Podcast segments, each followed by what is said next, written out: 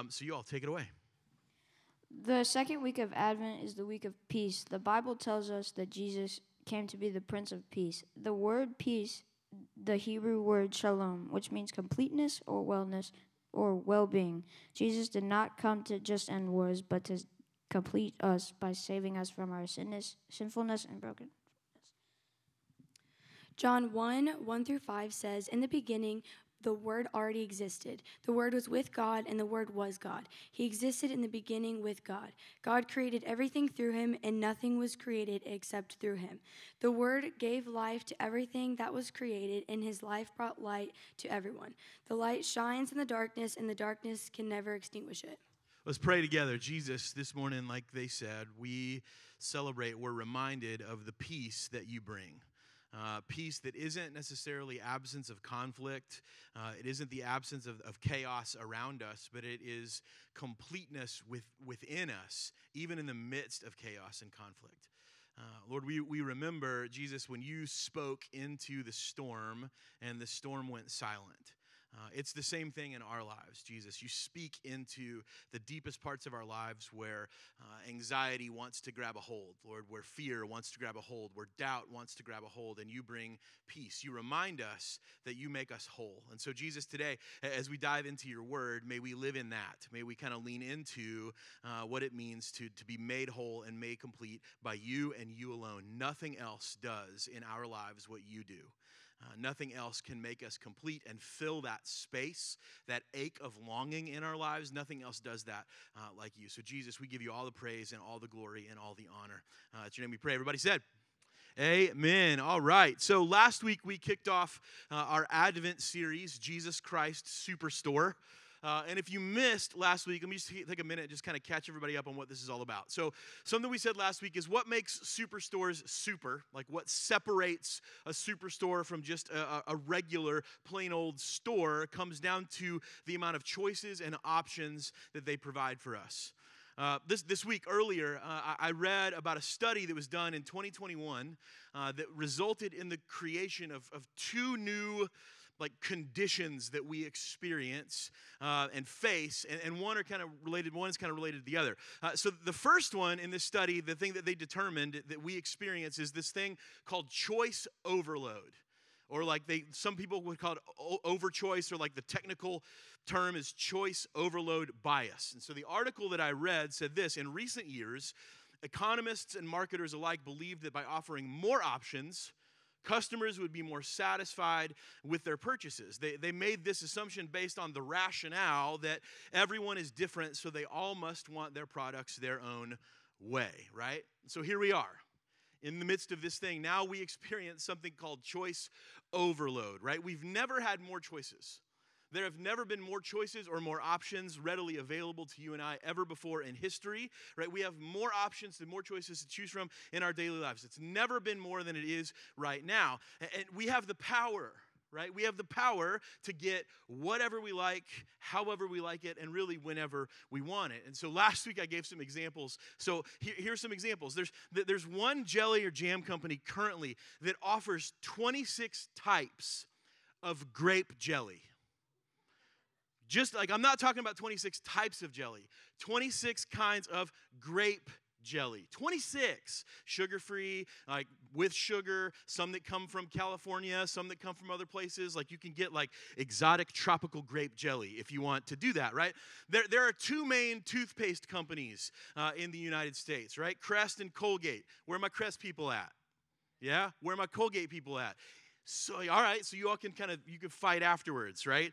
Um, so, two main toothpaste companies in the United States, they each make around a thousand different types of toothpaste, which means there are 2,000 different options to choose from when it comes to the kind of toothpaste that you use. Now, the last example, which is probably the most significant example, have you ever, maybe you've taken your family, like, you know, middle class fancy night out on the town, you go to Cheesecake Factory right? How many of us been to Cheesecake Factory? Yeah. So you know if you've ever been handed a menu from the Cheesecake Factory, like it it weighs 12 pounds, right?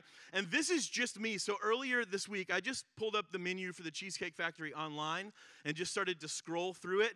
It took a minute and 19 seconds to scroll through the Cheesecake Factory menu. And you'll notice there are like certain points when it gets to the bottom of a category, there'll be like a little like maroon box that says there are also 27 more lunch options than what you just saw, right?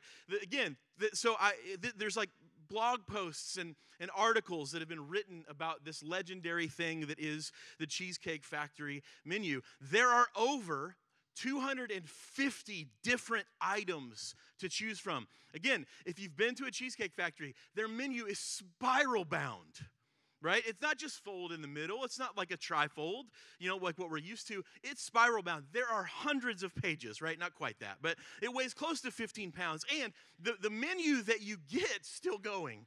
The menu that they hand you at the restaurant, right? That's just food.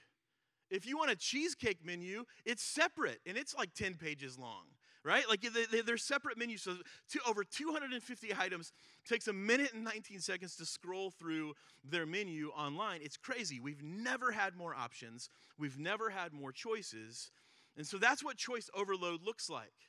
It's overwhelming. We get bombarded by choice and options like never before. And that leads to kind of the second thing that this article talked about. So we experience choice overload, which leads to something that is called decision fatigue. And again, according to this, this article, the, the study that was done, f- decision fatigue is, is a state of mental overload caused by too many options that can impede a person's ability to continue making decisions. Now, what the researchers discovered is this when you and I are bombarded by choices and we're overwhelmed by endless options and choices, the critical decision making parts of our brain literally shut down, right? Which is how I ended up in the fetal position in the Kroger a couple weeks ago, right? Going down the bread aisle. I'm just like, it's too much, right? It's too much. And it is. It's like the parts of our brain that help us make choices. They look at 2,000 different types of toothpaste and go, You're on your own, right? Like it's up to you. Do what you want to do, right? We're out. And again, the, the result that these, these researchers discovered is in the face of so many choices, there is an anxiety and panic induced paralysis that occurs in the face of overwhelming choice and option. See, it used to be that you and I would deal with like the, the old phrase paralysis by analysis when it came to some of the major decisions that we would make in life. Like when you were trying to figure out if you're going to go to college, and if you're going to go to college, where would you go to college? When you're trying to decide, you know, where you're going to live. Are you going to rent an apartment? Are you going to buy a house? Like, what, what city do you want to live in? What job do you want to take? When to get married? When to start a family? Those were the kinds of things that you would really sit down and think, like, am I going to weigh my options here? And a lot of times, maybe you, you would get stuck and you know, I'm not sure what to do, paralysis by analysis. But now, Paralysis by analysis happens when we try to buy ketchup and toothpaste and jelly, right? And so, on one hand, we have this demand, right? We have this on demand life. Like we, we want to, we crave the power of choice and option. I want to tailor make my life for me, right? That's kind of the rally cry uh, of our culture and society is you do you as many options and choices are out there, you figure out what works for you. Not just in the grocery store, but the way you live your life. You do you. Take the power, use the power of choice and option. So, on one hand, we want that. We want that power. We want that ability to kind of choose for ourselves, to kind of tailor make and craft life to look like what we want it to look like. And it doesn't, we don't care if it doesn't look like anybody else's because we can just do us. So we have that power on one hand. But on the other hand, what we're learning is that kind of power, that kind of choice and option, actually cripples us. It impedes our ability to make decisions, and so we just lock up. And like I said last week, the problem for many of us is that we kind of take the same expectation. We take that same demand, that same entitlement, right, uh, of personal choices and options that we want, that we seek and we desire in our everyday lives, and we apply that to Jesus right? Who Jesus is. We apply that to Jesus. We apply that to our faith. Our faith is what we believe in, right? Faith is, is what we is who or what we believe will ultimately take care of us in life. It's who we trust, who we count on, who we can rely on, who we have confidence in. So we kind of craft this Jesus that we want to look like our lives, right? And then we have faith we count on. We trust that that Jesus is going to going to take care of us. And then it also affects our, our faithfulness. You know, the faithfulness is, is really how we live our lives. Faithfulness is what we build our lives on.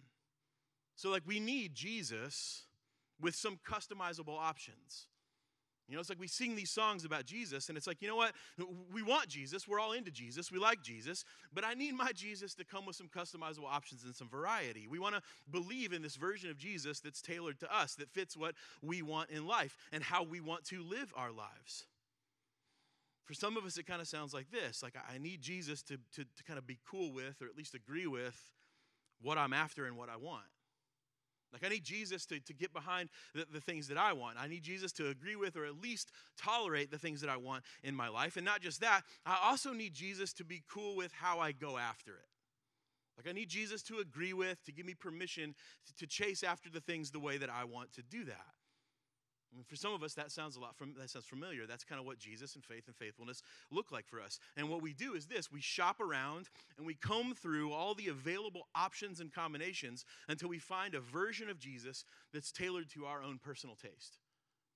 And I know I'm not throwing stones here, but I know like when, when some of us in, the, in the last few years we've had the opportunity, or maybe we experienced church hurt, or we were disappointed at church, or, or our church just ceased to exist, or something happened during COVID and, and we, we didn't come back. And so the, the phrase that I'll hear, and again, I'm not throwing stones a lot of times, is this well, we're just church shopping.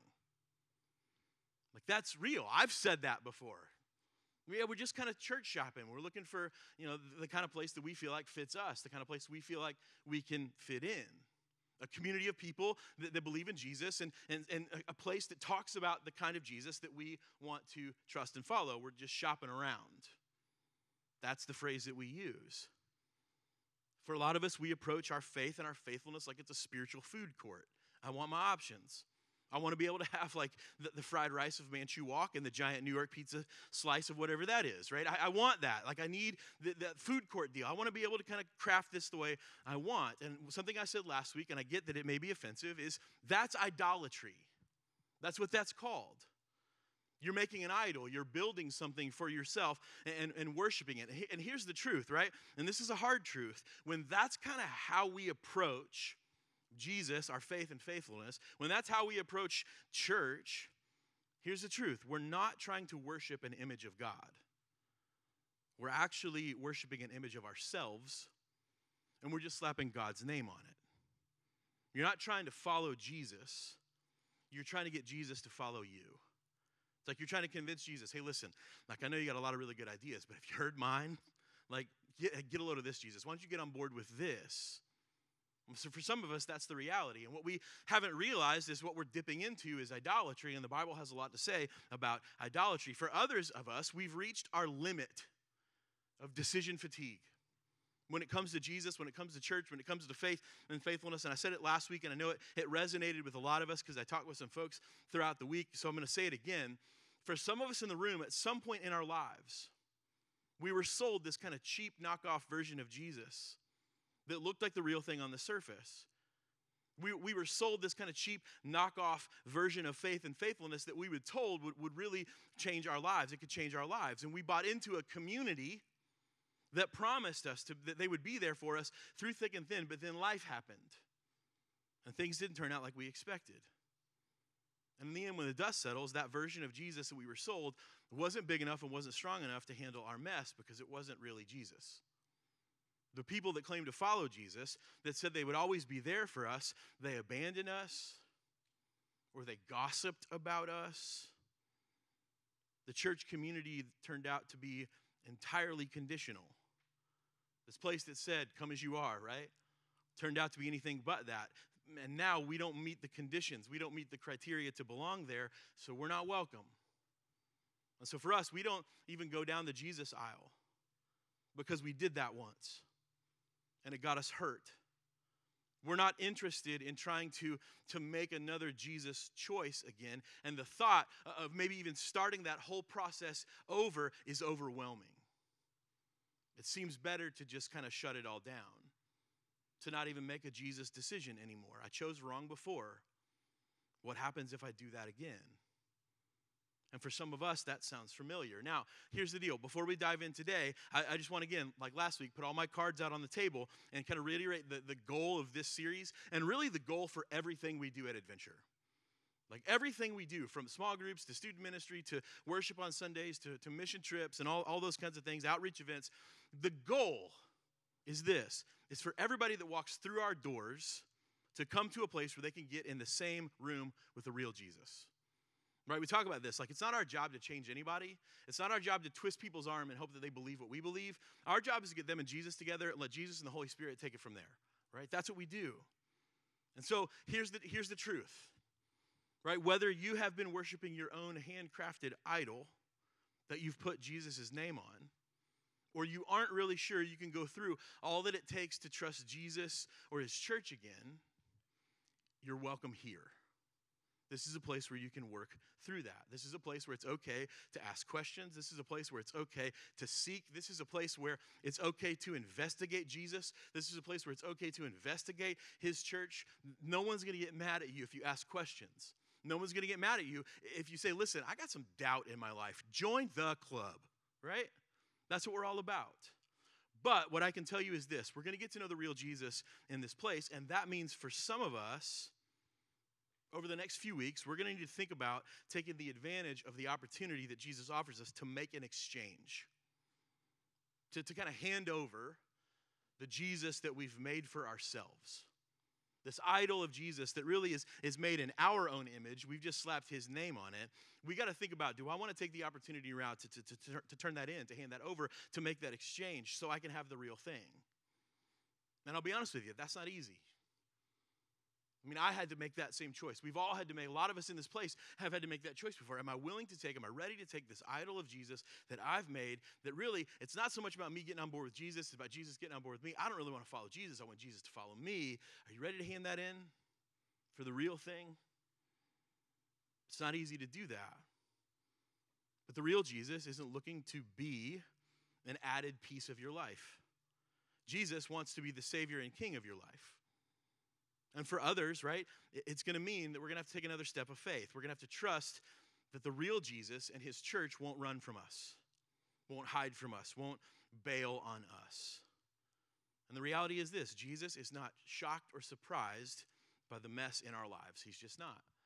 He doesn't run from that, he's not scared of that he steps into it. So, no bait and switch, right? Over the course of the next few weeks, like we do have an agenda, right? And I just want to be upfront with this. There's a point and purpose to what we do, and that's it. We just want to get together with the real Jesus and let him go to work in, on, and through our lives. So, if you got your Bibles or your Bible apps in front of you, grab those. We're going to be back in John chapter 1. So, that's where we're living for the next month, right, for the next couple weeks, is we're going to be in John chapter 1. So if you need a Bible, we have free Bibles in the back. You can take those with you. We want you to have a Bible at home.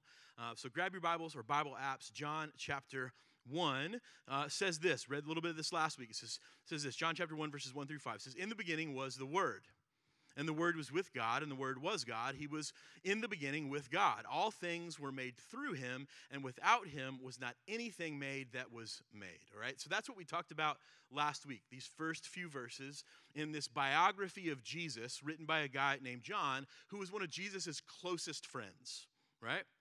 And so, what those, what those first few verses mean and what they point to, what John wants us to know is that Jesus has an eternal nature and a divine identity that Jesus existed outside of time, right? He's eternal.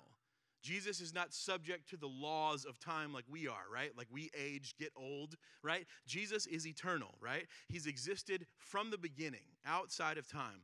But also, his identity is divine. What we learned last week is that Jesus isn't just like God, but he is God.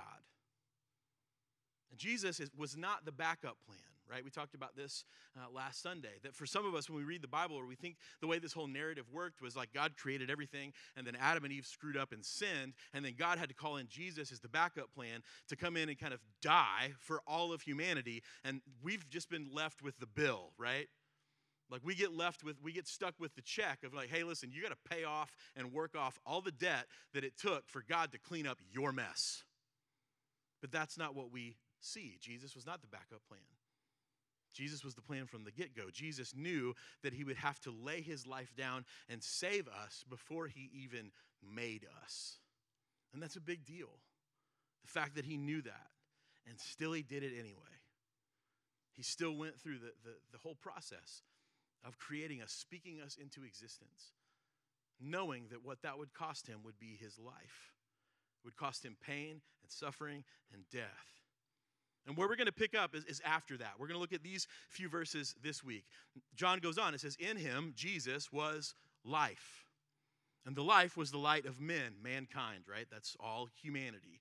And the light shines in the darkness, and the darkness has not overcome it. We're going to unpack those verses today. So we're going to dig in, right? See, John tells us right off the bat that Jesus was life, he was the life and he was the light of, of man, of all mankind. And we read that, you know, some of us maybe grew, grew up in church and, and, and somebody reads these verses around Christmas time and we're like, well, that sounds nice.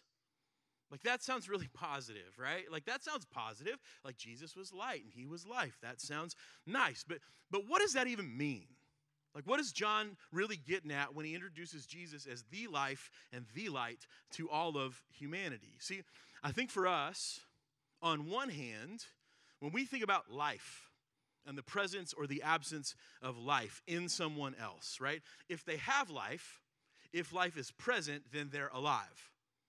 If they don't have life, if life is absent, then they're not alive, right? They're dead. That's kind of how we think about it. It's like you're either you either have life and therefore are alive, or you do not have life and therefore are dead, right? That's on one hand. That's kind of how we think about it. It's very literal, very black and white. On the other hand, life becomes kind of a metaphor, becomes kind of a label, right? When we talk about it, we think about life, we think about our lives or the lives of others, right? Life becomes this label or this metaphor that refers to quality. It refers to kind of the quality of how we live. You know, we look at people and maybe we're envious of the life that they have. We say, I want that life. I want that kind of life. I wish I had that life. Or maybe we look at friends or family, or maybe what we would say if someone asked us to describe our own lives, we would say, Man, it's been a rough life. I've had a rough go. And that's kind of pretty much our understanding of life and how it works. Life for us is both the presence or the absence of life. You're either alive or you're dead, right? And life kind of refers to the quality of your life. It's either good or it's bad. That's kind of our understanding of what life is. And like I said last week, as we read and unpack scripture together, we have to try sometimes to read it through the same lens of the people that it was written to. You got to try to jump into their lives and, and read it and understand it from the point and perspective of the people that it was originally written to. It's a fancy word called contextualization right? You're trying to get into the context and understand how the people who were sitting and reading this letter or hearing John speak this letter or share this letter, uh, this biography of Jesus, you're asking yourself, how would someone in the first century read Jesus's or John's biography of Jesus, right? How would they read this? What would it mean to them? What was John really trying to say? What does John really mean when he says in Jesus was life? Like, from our understanding, was he just trying to say that Jesus was alive? Was life present? Like, is, was Jesus, like John is just trying to make sure that we understood that Jesus is a living person, or is there more to what he's saying than that? Just a hint, there's more, right? So, so if you've got your Bibles in front of you or, or your Bible app, you want to circle, highlight, underline this word life. And this word life is the Greek word zoe, right? Zoe Vaughn and I were talking this morning. It's like Zoe Vaughn, Zoe Gatewood. It's like if you say their names with just a little bit of sass. Hey, Zoe. Like it's that, right? So the Greek word for life is this Greek word zoe. And like us now, right, kind of the way we understand life is through two different kind of lenses. One is pretty black and white, pretty concrete. The other one is kind of a label or a metaphor. The word for life back in Jesus' day, this Greek word, also had a double meaning. But, but unlike us, this double meaning of this word, this, this word for life, zoe, doesn't just refer to the absence or presence of life. This word for life doesn't just point to or try to label like whether your life was good or bad. It doesn't just talk about the quality of life. It's not really black and white or concrete, nor is it just kind of a label or a metaphor. The first meaning, right, two meanings of this word for life means this made up of the absolute ethical and essential fullness of God, which belongs to and comes from God alone. That's what that Greek word means, right? The word zoe, life, it means you are made up of the absolute ethical and essential fullness of life. Like we talk about this week in Advent, in the Advent calendar, traditionally, this is the week of peace. And the word peace refers to completeness, like Jack said. It's not absence of conflict, it's fullness, it's wholeness, it's the fullness of life, which belongs to and comes from God alone. So, last week, what we did was we read just three verses, right, in, in this first chapter of John, and, and we learned, right, everything about Jesus' eternal nature and divine identity. This week, and really just one or two verses, John is going to tell us what Jesus is made of. So, like, you know, kind of now where Jesus comes from like Jesus existed before the creation of everything. He existed out of time. He's eternal. He's always been around, not the backup plan. We learned who Jesus is, his divine identity, right? That he isn't just like God, he is God. And so in this in these verses this week, according to John, what he's saying is Jesus' Zoe life, a different kind of life, is both the substance of Jesus' being, which is who Jesus was, and also how Jesus' being played out in his doing, which is how he lived. So, like John last week kind of was pointing to these like big, grand, cosmic things. And this week he's going to get down into like what was Jesus like? What was Jesus all about? Like how did he live? What what made up who he was? And, and that's really what this first meaning of Zoe life points to. It's what it's about. It's not just about the presence or absence of life, whether something is living or not. It's not just about the quality of life, whether it's good or bad. Zoe life points to the, eb- the essence and substance of being. Like what makes us who we are. Like we are human beings. Like what makes us who we are? What's the substance that makes us up? And it also refers to the ethics and the action, right? So it's about what life is truly made up of and how that plays out in what we do, right? We're not just human beings, we're human doings. And I love this in, in, Hebrews chapter 1. It says this about Jesus it says that he, Jesus, is the radiance of God's glory, which means this the essence of Jesus, like Jesus' being, what he's made up of, is the glory of God. Like that's the essence of Jesus. He is the glory of God with skin on, right? That's what he looks like. And then it goes on, it says, and Jesus is also the exact imprint of God's nature, which is God's ethics. And if you don't, like God has ethics. Like God has things that He says are right or, and wrong. God has things He says, this is the way you're supposed to live, this is the way you're not supposed to live. God has ways that He handles situations. This is the way to do this, this is not the way to do this. So it's the essence and the ethics, right? And, and that really refers to his character, right? His integrity. Jesus is doing, this is how he lives.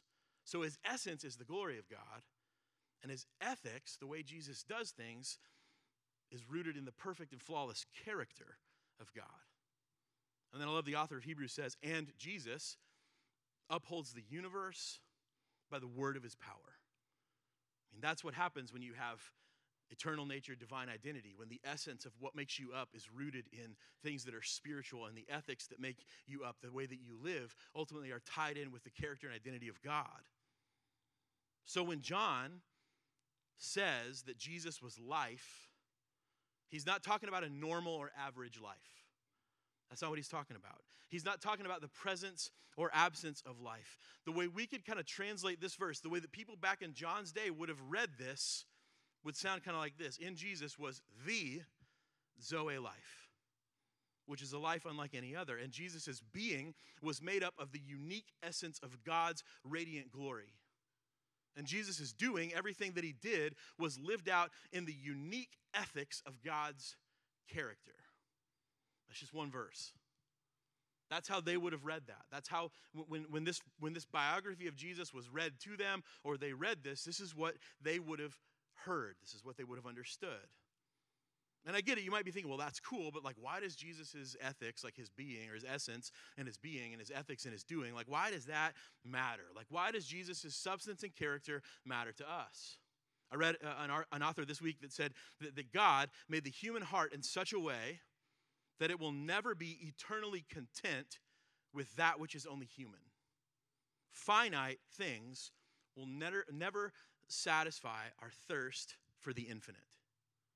things that, that are temporary, even though they might bring us some temporary joy, even though they might bring us some temporary satisfaction, eventually they're going to wear out.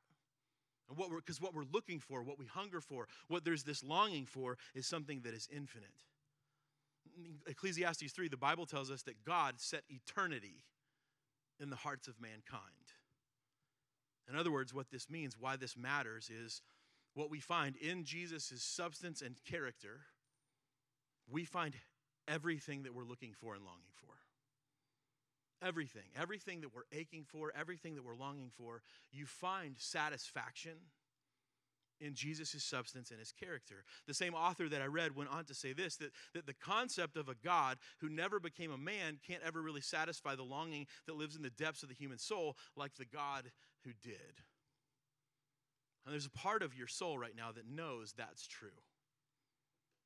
And I know that because there's a part of my soul that knows that's true. In a season that's supposed to represent Jesus, we've all but erased him from Christmas and the reason we celebrate. Instead, what Christmas is all about is, is it becomes all about you and I trying to fill this eternal and infinite longing in the depths of our souls with, with stuff that, that really we cross our fingers and we hope that whatever these things are that we ask for that's on our list, right, that, that are our goals, the things that we're looking for, we hope that those things w- will do the trick. That it'll satisfy this eternal and infinite longing at the depths of our souls, right? And what we find is this that last year's model, whether it was a phone, whether it was a watch, a video game console, whether it was a car, whether it was a relationship. Like, yeah, yeah, that, that was last year's relationship. That was last year's model boyfriend, girlfriend, right? That was last year's relationship. That's that thing's old. Whether it's those things, they, they what we find is we get to this point in the year and we go, yeah, last year's effort, last year's model, whatever it was, didn't quite do the trick. But have you seen this year's? Have you seen what it can do? Have you seen what they can do? It's all I need, right? It's all I want. They are all I'm looking for. I just need a better version of what I had before. And a few months from now, here's what we're going to find we're going to be right back where we started. Because that version, the new, better version of whatever it is, whether it's a relationship, whether it's a job, whether it's a house, whether it's a car, whatever, whether it's the school you go to, whatever it is, that, that new version of whatever it is didn't do the trick. And so we get stuck in the same pattern and cycle of trying to, to fill this eternal and infinite longing with temporary things and finite relationships that won't ever live up to the promise that Jesus makes. Like we try to fill our lives with these things. And we hope that they can do what Jesus can do. And it all comes back to our understanding of life and how our understanding of life is so drastically different when it comes to what Jesus offers. We're looking for stuff to make a life, Jesus offers the life. And that's a subtle but extremely profound difference. I mean, we even say things like, "Yeah, I'm just trying to make the best kind of life for myself I can," or "I'm, you know, I'm out here trying to trying trying to trying to make a life for me and my family." When Jesus offers the life, that ultimately at the end of the day, it's everything we're looking for. It's everything we're looking for. It satisfies every part of that eternal longing and infinite ache that's, that's at the center of our souls. So let's keep moving, right? Last week eh, I said this, like I'm hoping that all this is going to come together, right? And, and the same thing this week. I'm hoping that all this is going to come together here in a minute. You all go, oh yeah, okay, we get it, right? So, so the first meaning of Zoe life was all about this kind of unique otherness that Jesus' life was made up of, right? That it wasn't just a life, it was the life. Like his life, Jesus' life is made up of the essence and ethics, right? The substance and character that all of us are looking for. But again, Zoe life, like our understanding of life, has a double meaning. Here's the second meaning. The second meaning is this it's the real, blessed, genuine kind of life that's devoted to Jesus and lasts forever. But that's not me just making that up, right? I hope you understand this. Like this is, you know, us diving into, right, some, some of the original Greek language, going into and, and, learning this, this translation and what it would have meant and how people back in Jesus' day would have heard this. And that's what it would have meant, the real, blessed, and genuine kind of life that's devoted to Jesus and ultimately lasts forever. So, again, on one hand, Zoe life describes the kind of unlike any otherness that marked the being and doing of Jesus' life. But on the other hand, it also points to the kind of life that Jesus makes possible for us, which historians and, and scholars translate to, to mean this real, blessed, genuine, devoted, and eternal. That's the way you describe that kind of life. It's not just that Jesus himself is unlike anything else, the life that he offers us is unlike anything else. So we go back to John chapter 1, starting in verse 4. Here's how we can now read this, right? As, as people back in Jesus' day would have read it, it would have sounded like this In Jesus was the Zoe life, unlike any other. Jesus, his being was made up of the unique essence of God's radiant glory. And Jesus' doing was lived out in the unique ethics of God's character. And because of that, the real, blessed, genuine, devoted, and eternal life, the Zoe life that humanity longs for, is now available to everyone who puts their trust in, their faith in Jesus, and gives their lives, their faithfulness to Jesus. In Jesus was the light. And the word light means truth. It's what we're looking for. It's what's real and what's true. In Jesus was the light, the truth of mankind. There isn't anyone like the real Jesus, and there's no other life like the truest one that he offers. And this is where we find the friction and tension, right? Between our superstore Jesus that we try to make and craft for ourselves and the real Jesus. See, when it comes to who we are, right? Our substance and our being, how we live, our character and our doing. In, in the superstore of our lives, Jesus becomes just another option among the overwhelming choices on a shelf. See, Jesus is a, not the, way to live. What Jesus provides is a, not necessarily the path to follow. What Jesus offers is a, but not necessarily the life. So last week was all about backup plan Jesus. What we end up with this week is ingredient Jesus, which means this He's just one ingredient. He's just one part, he's one element in a long list of ingredients that, that we seek out to make up the substance of who we are and determine our character, which is how we live our lives. See, ingredient Jesus, ultimately, what happens is he, he gets kind of mashed up and blended into our own recipe the recipe that we're making for trying to create for our own life it's it's my life right it's the way that i'm putting it together and my life the way i want to put my life together really only calls for a dash of jesus I just need a pinch, right, of the life that, that he offers and, and the truth of how he says to live. Like, I really just need like a drop or two uh, of what Jesus says when it comes to handling my finances. Like, I don't want too much though, because I don't want that drop or two of Jesus to like overpower how I want to spend my own money. Like Jesus, like, like I just don't want too much of you in that category of my life. I just need, I just need a little bit, like a teaspoon of what Jesus says about mercy and grace and forgiveness, but I don't need too much because like i don't want to, i don't want that to spill over into like how i treat the people that don't like me or I don't want that mercy, grace, and forgiveness to spill over into the way that, that I treat the people that I don't like. I don't want mercy and grace to spill over into the, the fact that I've got people who have hurt me in life and, and I don't want to forgive them. So I don't want too much Jesus. Or maybe for some of us, it's like this I'm not going to add any Jesus to my sexuality because I don't want him messing that up. I'll just leave him out of that altogether. I'll handle that myself. And then what happens is we start to mix it all up. And we cross our fingers and we hope that it turns out like we planned. So let me just say this I'm just going to ask a really loaded question. How's that working out for you? How is just, you know, a drop or two of Jesus, a, a, a dash, a pinch, a teaspoon, not too much, mixing that all in your life, hoping it all works out? How's that really working out for you? If your life looks like mine, it usually doesn't turn out like we planned. And so we go back to the drawing board and we start shifting some of the ingredients around. It's like, well, maybe, maybe what I need is to kind of toss in a little more work and a little less rest. Maybe what I need is, is a little more time at the office and a little less time with my family. Maybe, maybe I need a little bit more of going down the black hole of social media and less interaction with my spouse. Maybe that'll fix it. Well, how about Jesus? Eh. Yeah, I'm not sure what that's actually going to do for me. I don't know how adding more of Jesus in my life is going to fix the stuff that I've got going on. I don't know how me adding a little bit more of Jesus in my life is going to make things at work better. I don't know how me adding a little more Jesus in my life is going to fix my marriage. I don't know how that's going to work. And so around and around and around and around we go.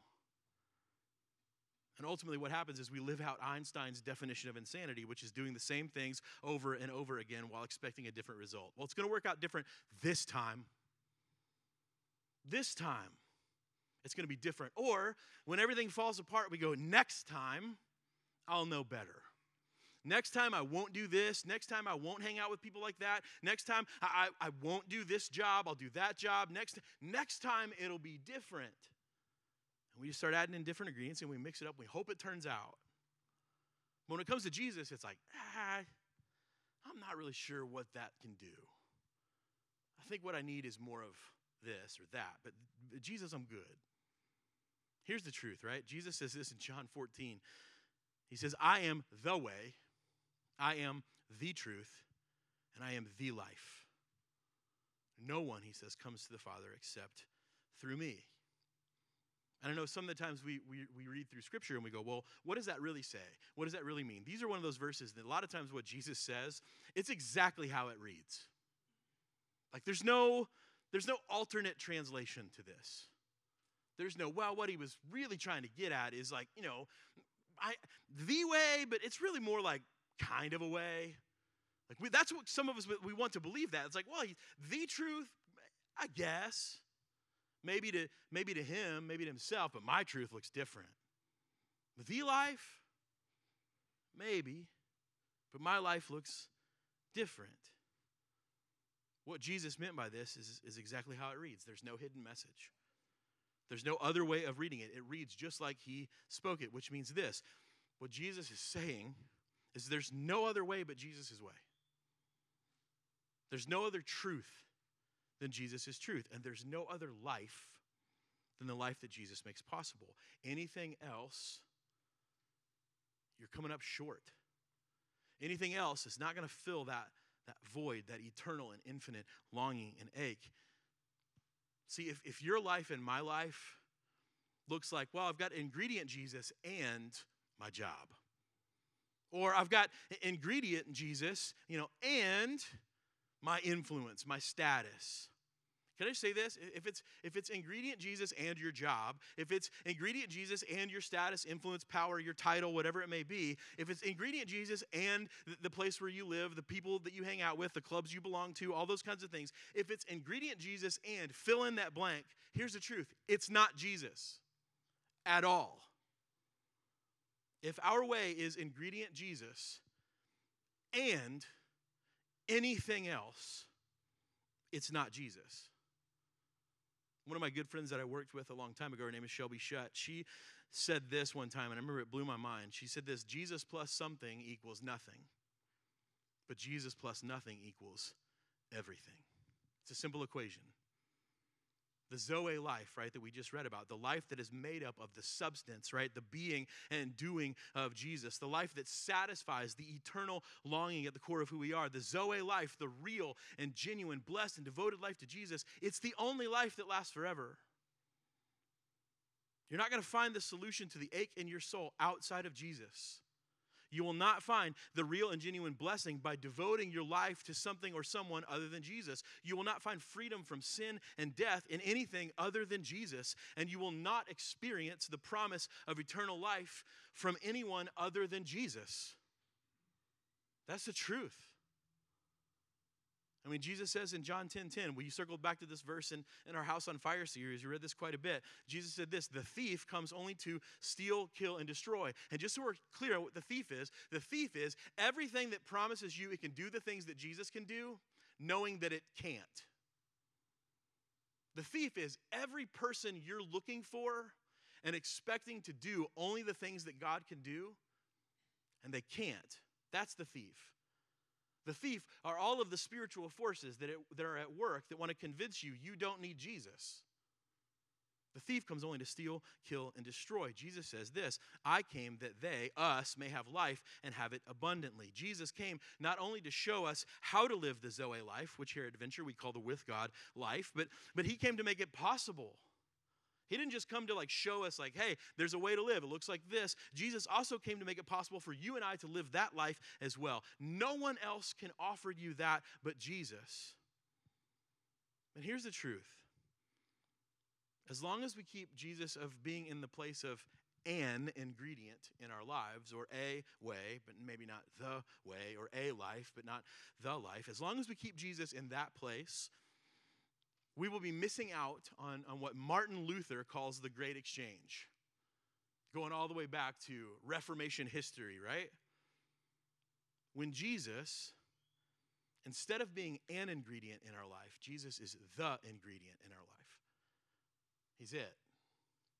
When Jesus, instead of being a way, a light, a truth, a life, he's the way, the truth, the life.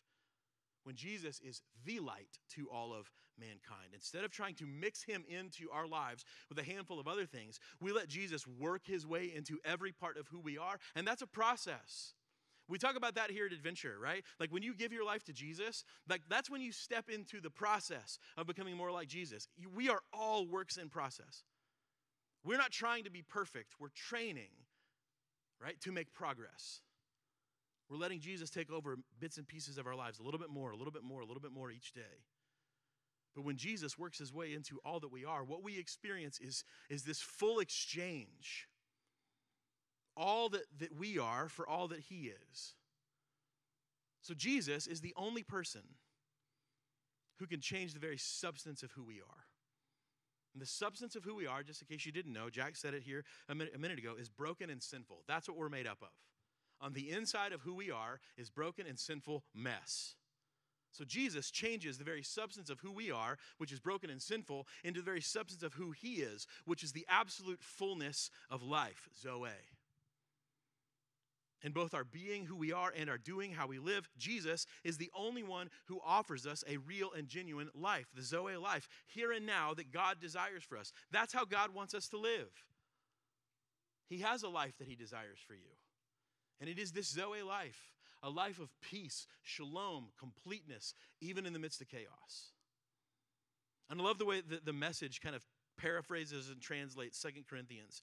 It says this Now we look inside and we see, and what we see is that anyone united with the Messiah, that's Jesus, gets a fresh start. And they're created new. The old life is gone, a new Zoe life emerges. And I love this. Just look at it. Just take a look at your life with Jesus. Just stop for a minute and pause and think about your life with Jesus. And then understand that all of this comes from God who settled the relationship between us and Him and then called us to settle our relationships with each other. God put the world square with Himself through Jesus, the Messiah, giving the world a fresh start by offering forgiveness of sin. How, you ask? In Christ. How does that happen?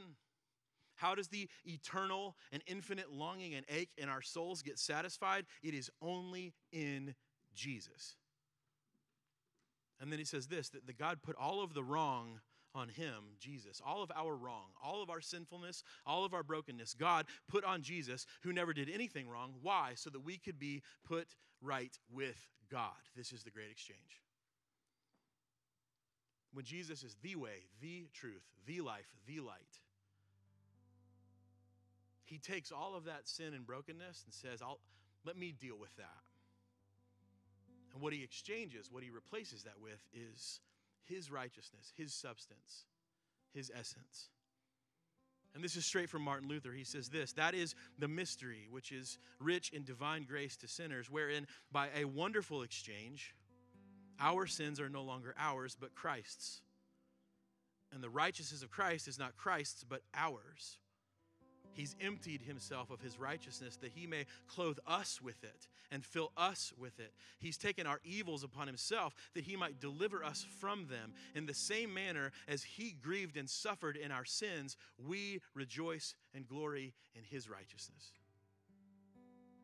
Church, nothing you can add to your life can do that. Nothing.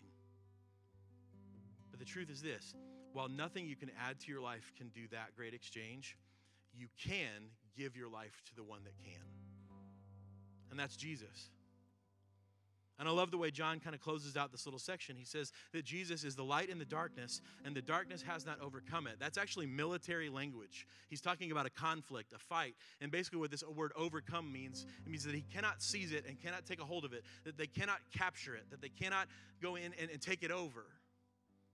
That the light of Jesus goes to war with the darkness that wants to consume us, and the darkness cannot overthrow, overtake or do away with Jesus' light, which this is where I want to close today.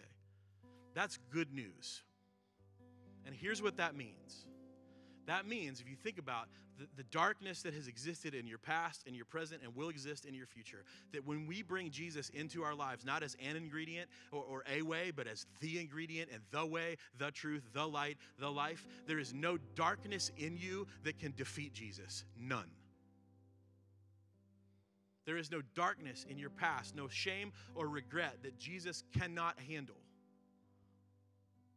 The darkness cannot overthrow Jesus. And so you have a choice today. Are you ready to make an exchange, just like last week? Do you want to exchange the, the Jesus that you've made for yourself that fits in with your life, that follows you? Do you want to exchange that for the Jesus that says, listen, I'll give a great exchange. I'll give you my righteousness, you give me your sin. Deal? You have the chance to make an exchange today to, to begin to walk in the truth, the way, the life, and the light. For others of us in the room, now we know who Jesus really is. We get a chance to, to step back in to give the real Jesus a chance. And Jesus would say, I, I know you've been hurt. Me too. I mean, Jesus was hurt by religious people. He knows that. He's not going, I don't know what that's like. The chance to step back into the way, the light, the life that Jesus offers. Do you want to do that? So we're going to worship. We're going to sing a song. The song that I love is one of my favorite worship songs that we do. It talks about we build our lives on Jesus' love because it's a firm foundation. That He's worthy of every song that we could ever sing, He's worthy of every praise we could ever give. And so I just want to challenge you in this time, like, maybe this is a good time for you and Jesus to just kind of sit and have a face to face conversation and go, listen, I, I've just been trying to add you as an ingredient in my life. Jesus, I've been trying to craft this version of you that follows me, and I, I don't want to do that. Jesus says, repent, change your direction, and believe, follow me. And maybe it's just a time too for you to confess your hurt. Jesus, I've been hurt. I've been angry. And Jesus would go, I, I get it. I know. Me too. Step into that relationship with the light, the life, the way, the truth. I'm gonna pray for us today. You wanna you wanna give your life to Jesus. You wanna instead of adding him to your life, but surrender your whole life to the one who can take it over. I would love to meet you down front. We can talk about that. If today you wanna join our church, I'd love to chat with you about that. If you need prayer this morning, we'd love to pray for you. Or if you just wanna spend time here at the foot of the cross, it's a comfortable place to be. It's not a place you have to sit in fear. It's not a place you have to worry. It's a place where you can just come as you are and encounter the real Jesus. Let's pray. Jesus, we love you. And today, Father, we pray, I pray, uh, that, um, that your spirit would begin to move in us, that we would recognize the things, the ingredients in our lives that we've tried to either A, replace you with, or, or B, add you into. And Lord, that we would push those to the side, that your spirit would help us root those things out to, to renovate our lives so that they look more like you. Jesus, I pray for some of us in the room that have been hurt by church or hurt by, by, by people that claim to be followers of you, or, or, maybe we just gave up a long time ago and we showed up today just as, as, a, as a way to be nice or accept an invitation to church, Jesus, that we would be able to walk back into a relationship with you knowing that the real you wants to exchange all of that hurt and all of that shame and all of that brokenness and hand us your righteousness. You are the light. You are the life, you are the way, you are the truth. Jesus, I pray you would satisfy. Would you satisfy the ache, that eternal and infinite ache within us, with your peace, with your shalom, the completeness that is beyond our understanding? Jesus, we pray all of this in your name and we worship you now. Amen. You stand and sing with us.